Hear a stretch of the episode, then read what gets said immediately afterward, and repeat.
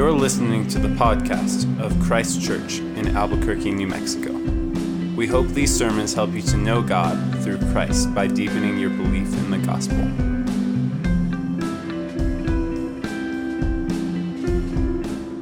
The reading tonight comes from 1 Timothy 4, verses 11 to 16. Command and teach these things. Let no one despise you for your youth, but set the believers an example in speech, in conduct, in love, in faith, in purity. Until I come, devote yourself to the public reading of Scripture, to exhortation, to teaching. Do not neglect the gift you have, which was given you by prophecy when the council of elders laid their hands on you. Practice these things, immerse yourself in them, so that all may see your progress. Keep a close watch on yourself and on the teaching. Persist in this, for by so doing, you will save both yourself and your hearers. This is the word of the Lord. Father, we are thankful for your word. Uh, it is a lamp into our feet. Without it, we are left guessing and stumbling on a dark path. So we pray, God, that by your word now you would illumine our way, that we would know the way to follow you in Christ, the way to follow you in joy. We pray for these things in Christ's name. Amen. You may be seated. If you are a fourth through a sixth grader and would like to head out with Caleb Ward and talk about the text that we just heard read together with other fourth through sixth graders, you can do that. Well, at my home church as a kid, Denton Bible Church in the Dallas area, like many youth ministries do, our middle school youth group at the end of the summer before we all graduated up to ninth grade would, would, would hand over the keys to an entire Wednesday night youth service to the children.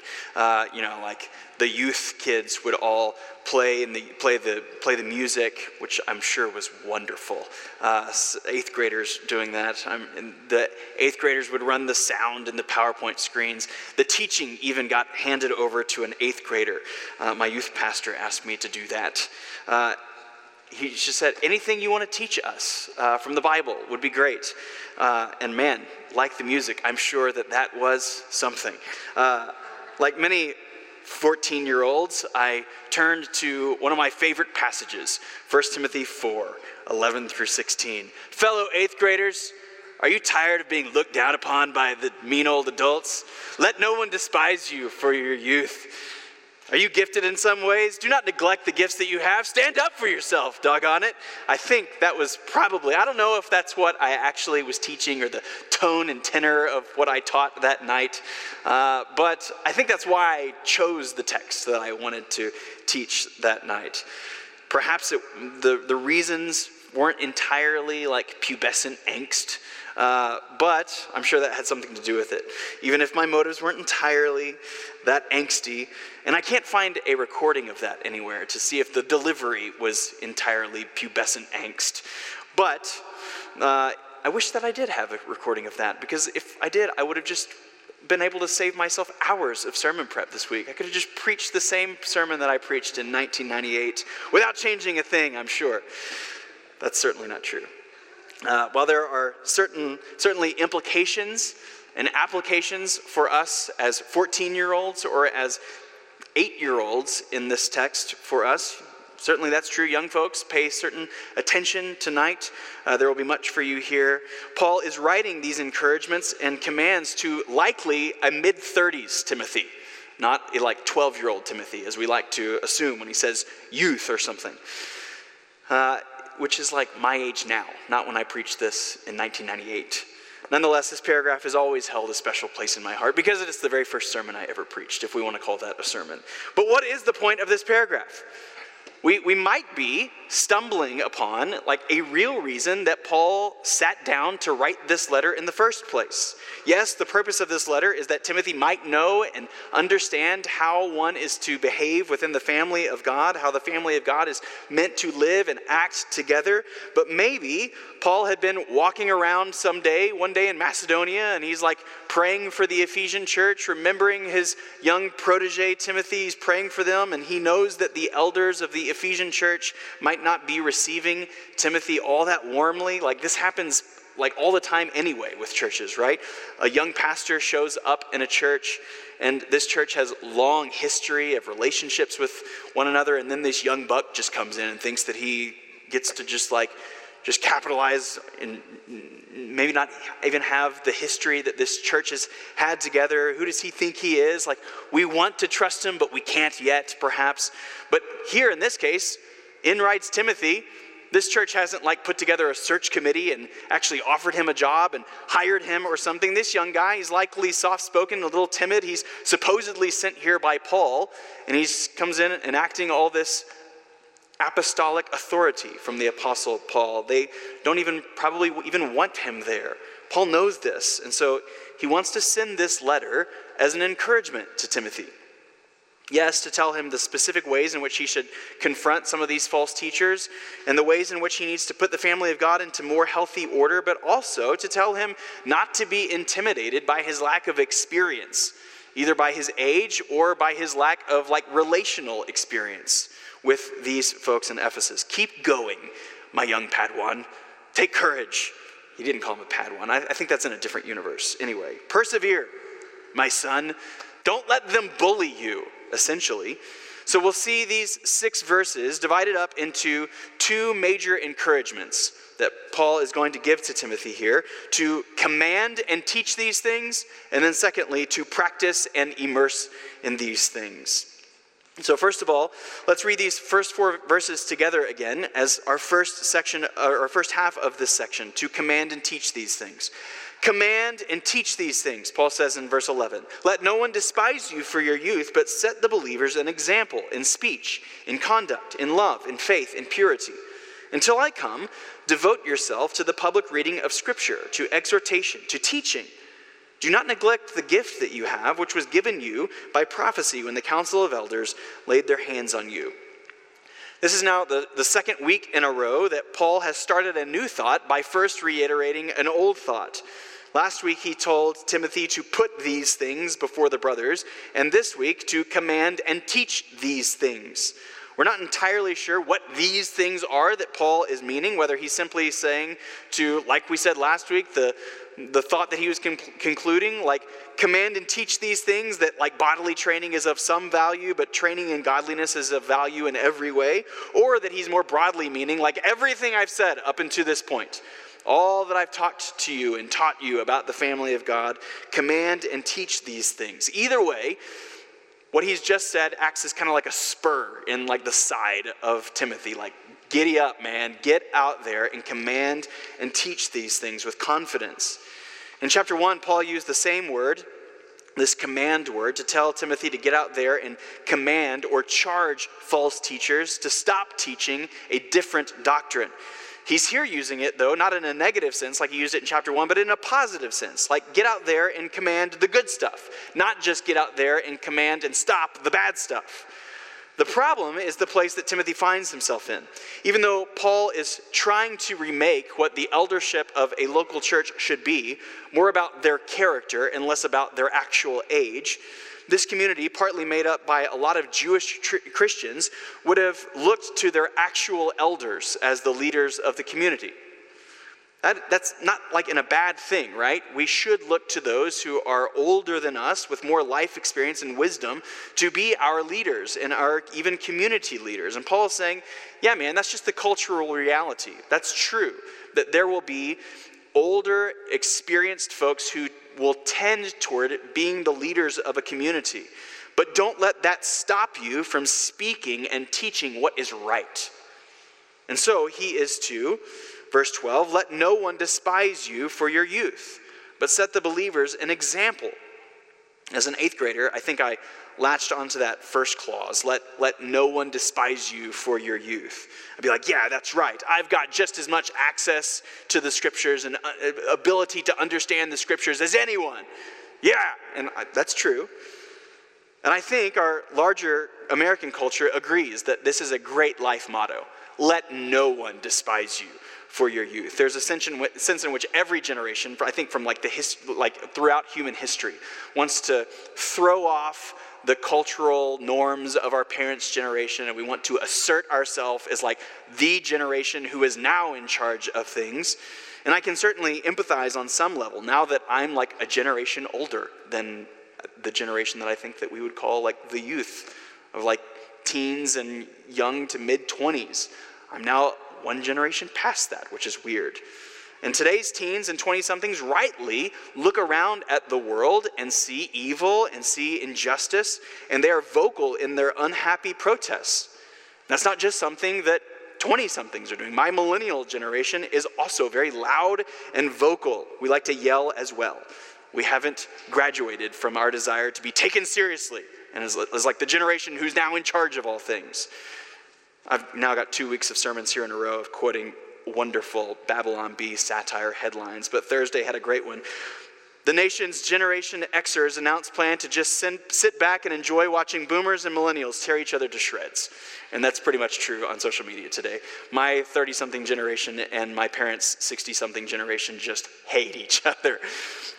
And all you 40, 50 or something Generation Xers just get to sit back and just watch us kill each other. Anyway, in reality, a well adjusted society, a well adjusted culture is cross generationally growing. Those who are younger can look around and be discontent, can be disappointed by the, the way that things are. And then wise younger folks can then bring the energy that is needed to help enact change. Older generations can certainly be part of the problems that younger generations are frustrated by.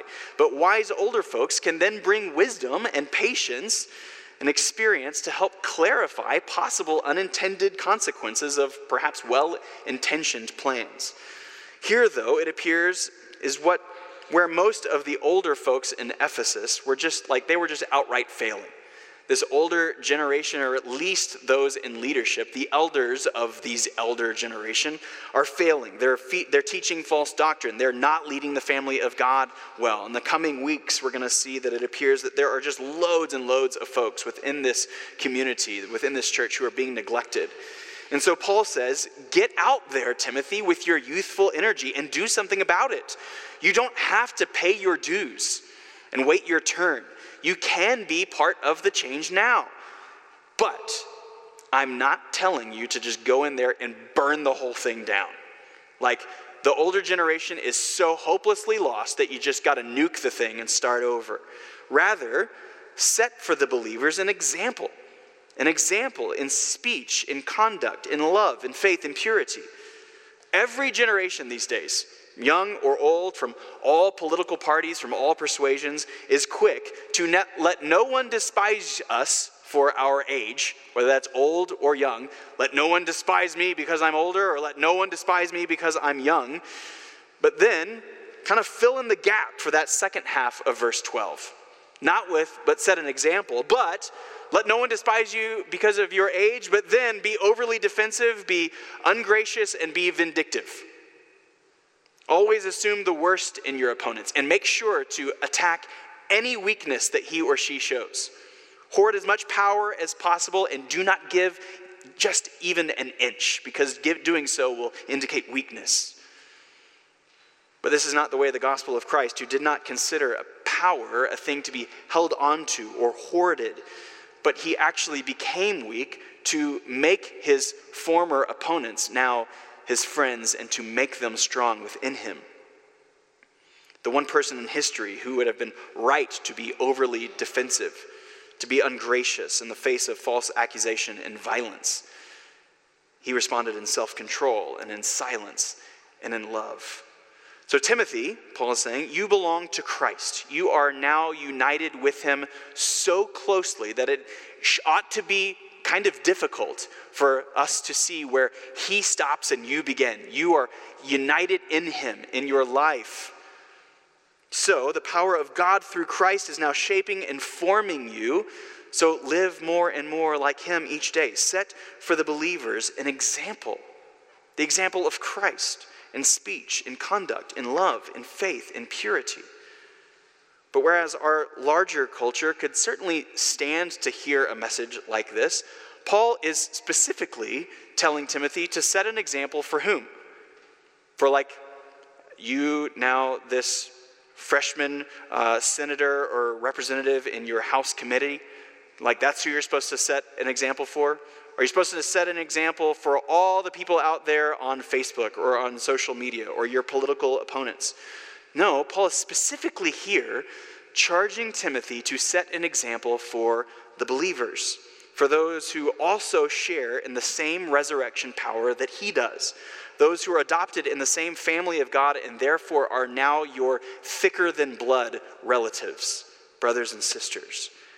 And if, like Christ, we Christians are now meant to live with others as primary over and against my needs, then any of us can live as an example for the rest of the community. You do not have to be a apostolic delegate like Timothy or even a pastor of a church to live as an example for the rest of the church, for the community.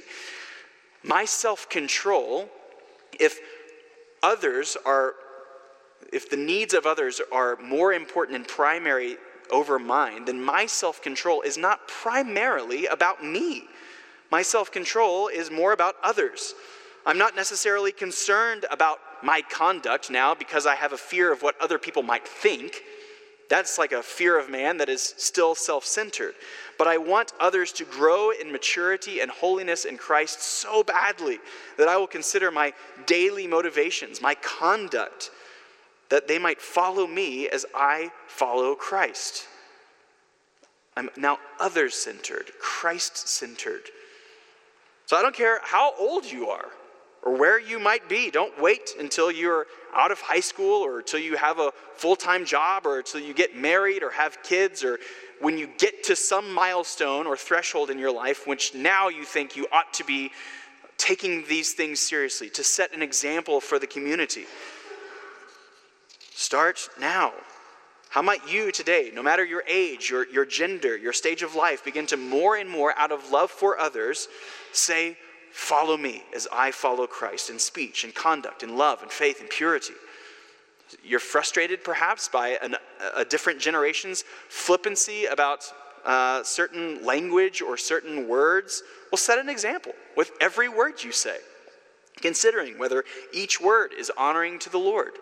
You're frustrated by a generation's actions, their conduct, their use of politics or social media, or their pursuit of money or of just stuff. will set an example for others in your conduct. You teens or 20 somethings don't just immediately, once you get here on Sunday nights, flock to each other.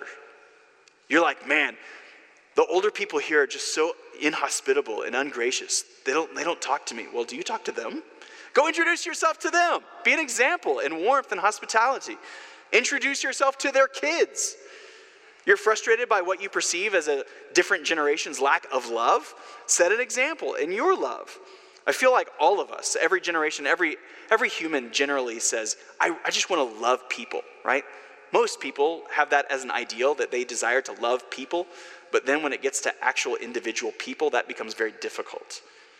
And sometimes, no matter the generation, we might say, I just want to love people like Jesus loves people, but uh, not those people. We'll set an example for the rest of us. You're frustrated by another generation's faith that you seem to seem as like a vestige of just American patriotism. Well, show us what it means to have a life and mind and heart and soul transformed by the holiness and the glory of God, to love your neighbor as yourself. You're frustrated, perhaps, by another generation's misogynistic and abusive understanding of sexuality. Well, set an example in purity. You teenagers, show us 30 or 40 somethings that pornography should not be every man's or every woman's battle.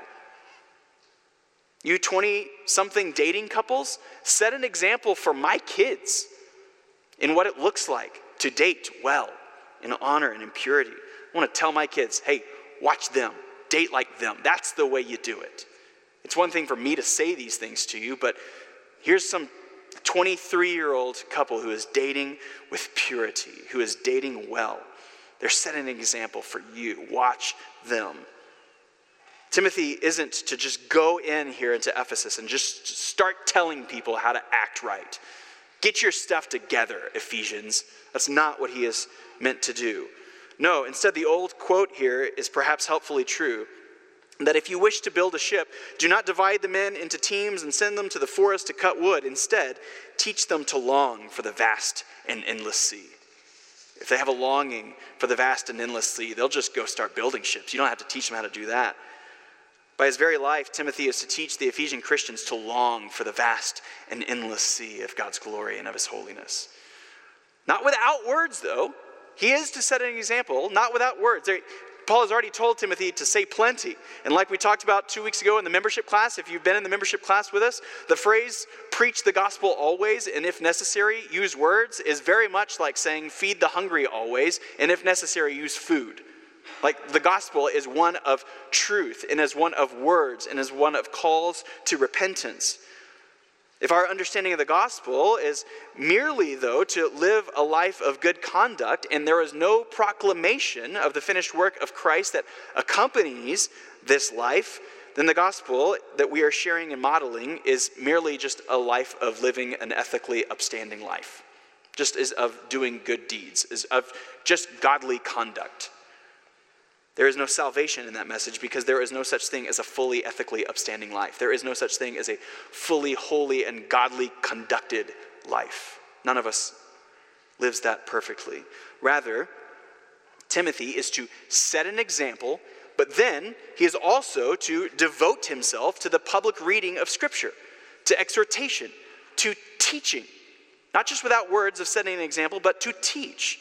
Timothy is to be a preacher. He is to follow the tradition that had been developing in weekly synagogue worship in Jewish life for a couple of centuries. That when the people of God got together, they got together to listen to the scriptures read. People didn't just carry around a Bible, either they had eight or nine personal copies in their houses or one on their phones. They didn't have this accessible to them, so they needed it to be to be read to them, that they might hear God's word, and then to have an elder explain or teach the scripture that they just heard. The roots of this practice go back to the Old Testament, where in the book of Nehemiah we read that the men and women stood from morning to midday as Ezra, the priest, read and explained the law. This is why, the reason why we stand to hear and read the scriptures. You guys know that? This comes from the book of Nehemiah. And it's usually just for a minute or two or three, not from morning to midday, so no complaining. But Jesus did the same thing in Luke 4 when he entered into the synagogue. And as Luke tells us, as was his custom, Jesus gets up and he reads from Isaiah 61. He reads the scripture and then he explains the meaning of the scripture. Jesus read and then taught, he preached.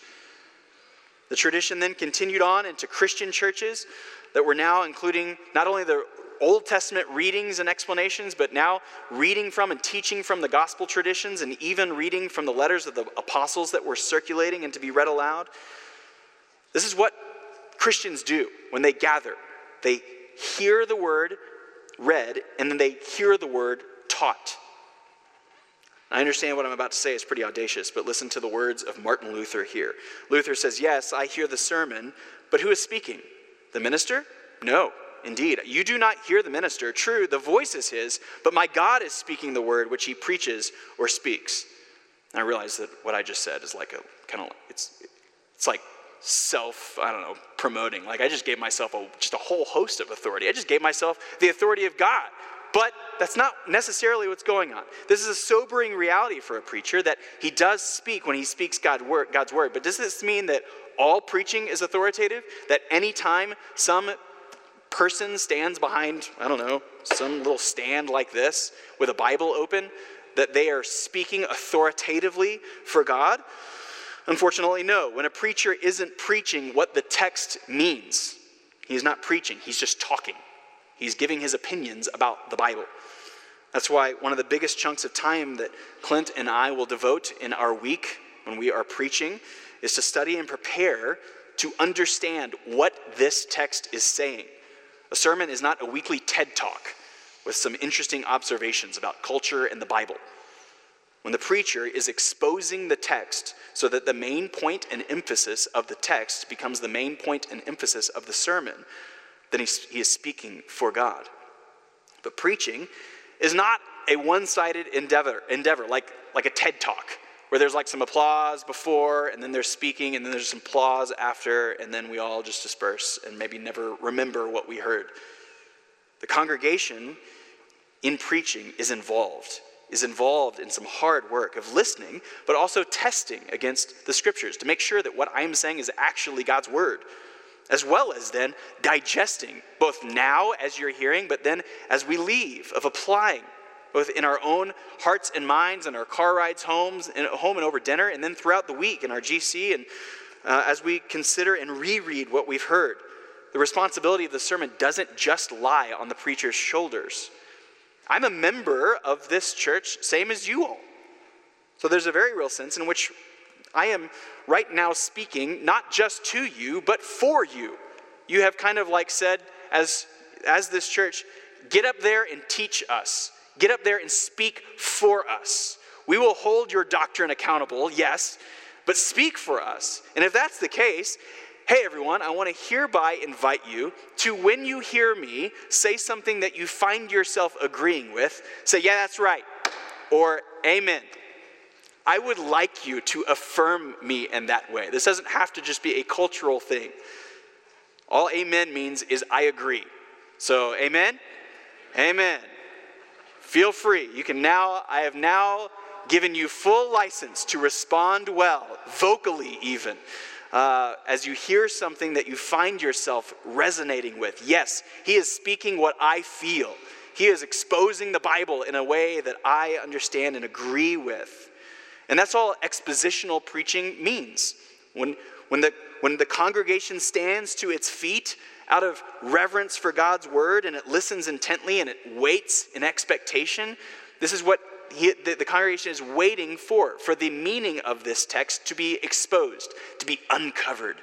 We, we pray and sing for illumination, that the Spirit might give light and that the meaning might be exposed. This is expositional preaching, that we might hear and learn, hear from God.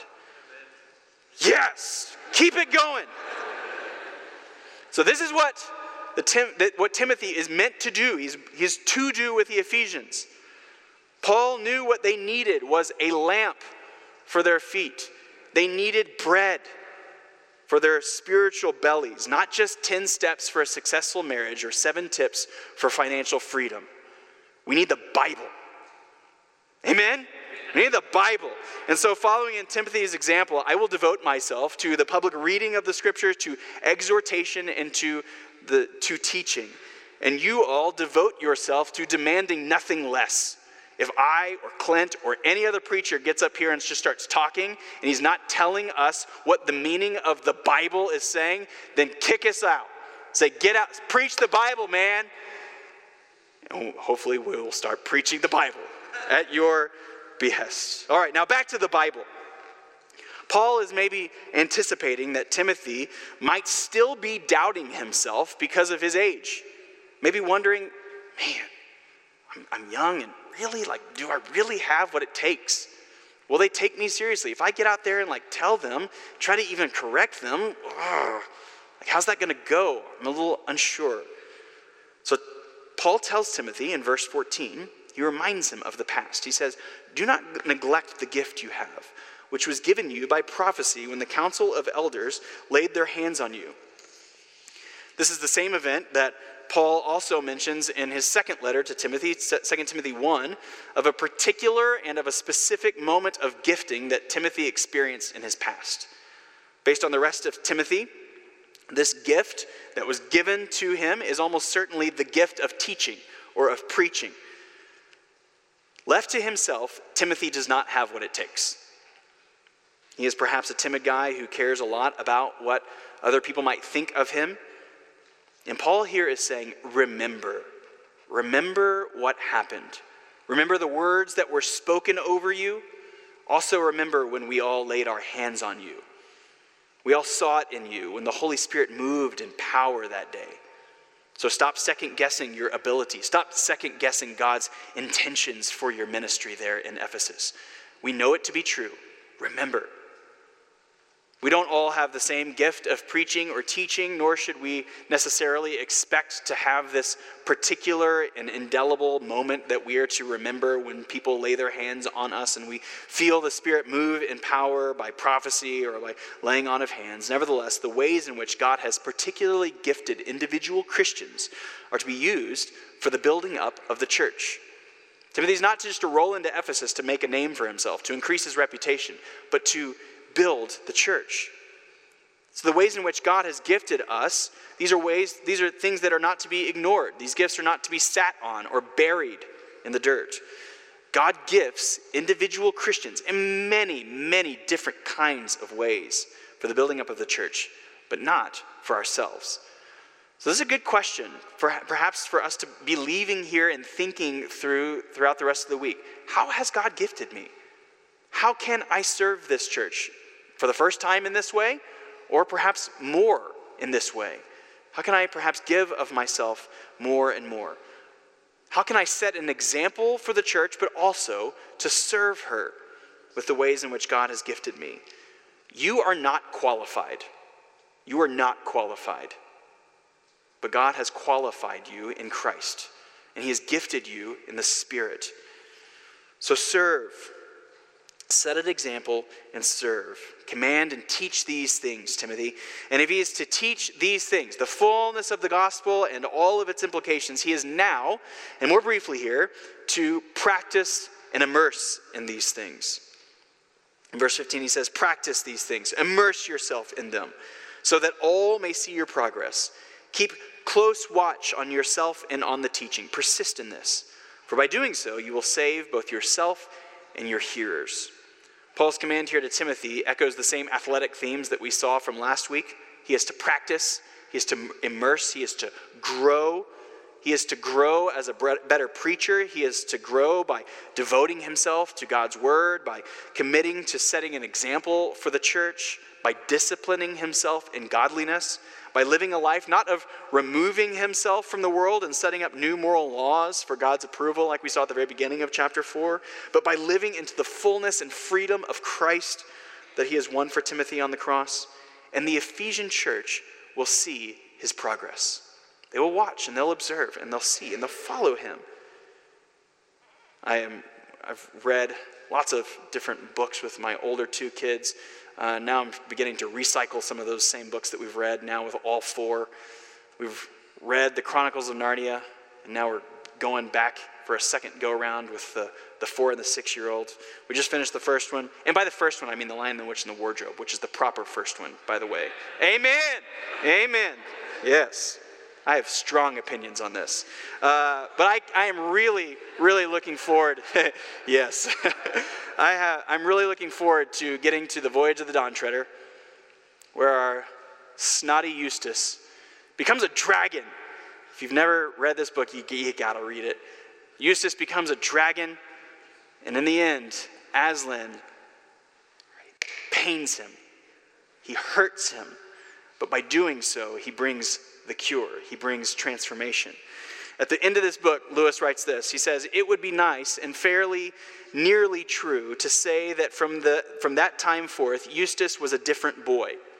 To be strictly accurate, he began to be a different boy. He had relapses. There were still many days when he could be very tiresome, but most of those I shall not notice. The cure had begun. Those who were with Eustace, we might say, were able to see his progress, to see his growth. By the end of the next book, hello, book four, Eric, help me out. This silver chair, the silver chair. Eustace is a different kid. And by sure, by the end of the last battle, his progress was being made known, was evident to everyone. And while this text is a text to encourage preachers, these are the verses that uh, the Simeon Trust biblical workshop that, or preaching workshop that Clint and I go to every October, these are like the verses for this preaching workshop. Just make progress. Every year, make progress in your preaching. Nevertheless, this has implications for us all. Flowing out of last week's text about disciplining ourselves, about training for godliness.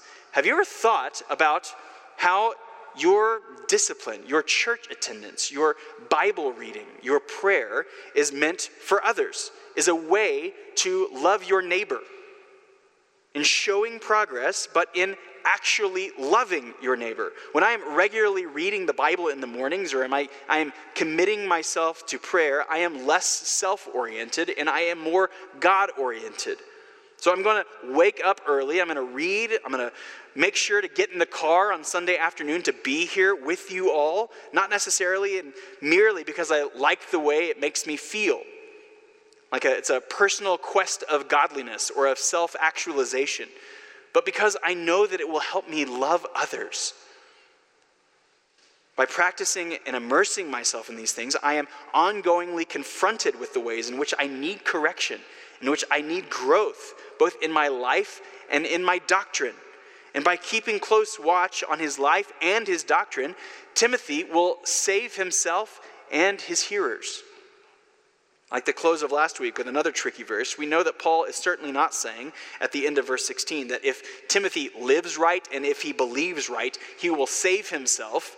And if he lives right and believes right, other people will be saved by him or something. Like his conduct and his belief will save them. What Paul is saying is that he is, by a life of reflection, by a life of introspection, and of ongoing trust in the Lord Jesus, by keeping watch on his life and doctrine, Timothy will persevere. He will make it to the end. By this kind of life, he will model and exhibit the kind of life, the kind of transformed life that bears the aroma of Christ, that shows that the cure had, has begun in your life, that is evident to all that progress is being made. The kind of life that will pull and attract others into the same kind of saving knowledge and love of Christ that Timothy has.